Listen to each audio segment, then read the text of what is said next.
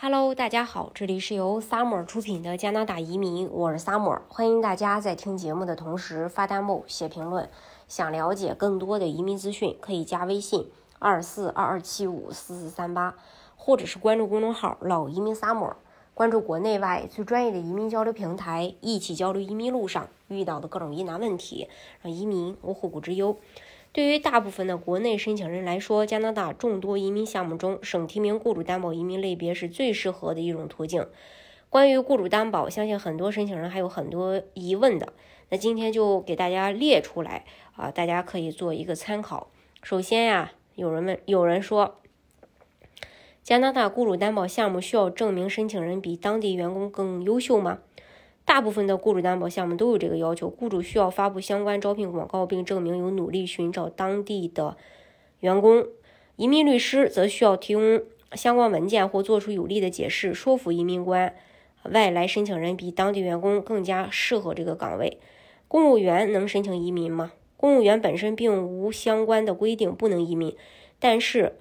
呃，是否能去就是说能够移民，需要根据申请人的工作内容、职务单位及涉及的内容，如无影响及服务移民申请条件，自然可以申请。不过移民局会视具体情况对部分人进行时间较长的背景调查，具体仍要看申请人职务与岗位。以前曾申请过加拿大的访问签证被拒签，是否还能申请移民呢？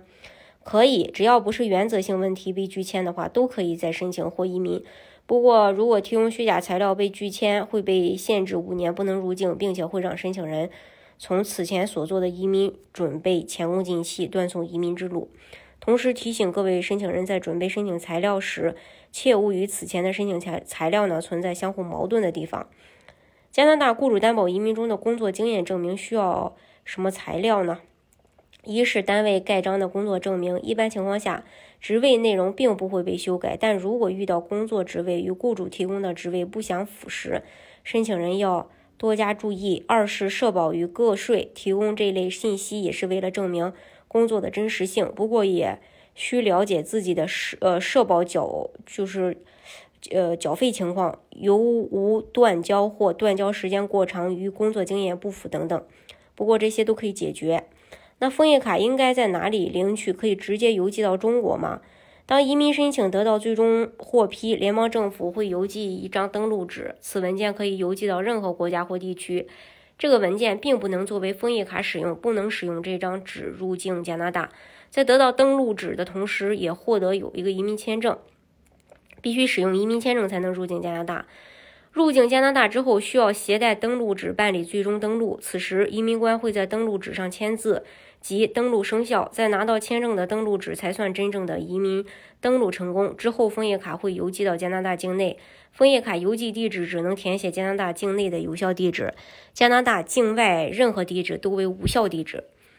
雇主担保技术移民给加拿大各省带来的好处有目共睹，然后雇主担保已经成为加拿大省提名项目中最主流的一个移民类别。目前所有省份的技术移民几乎全部都是雇主驱动的，也就是说现在基本已经没有单靠打分的省提名技术移民了，都得需要雇主去加持。我们以加拿大省提名人数较多的 B C 省为例，在每年发放的六千多个省提名当中，其中雇主驱动的技术移民占了百分之九十。而这种情况不光发生在 B C 省，放眼整个加拿大，甚至美国、澳大利亚、新西兰，由雇主做驱动的技术移民已经成为技术类的绝对主流。相信你也已经了解了什么是雇主移民，那更从加拿大政府和社会的角度去了解雇主移民带来的价值，就是身份。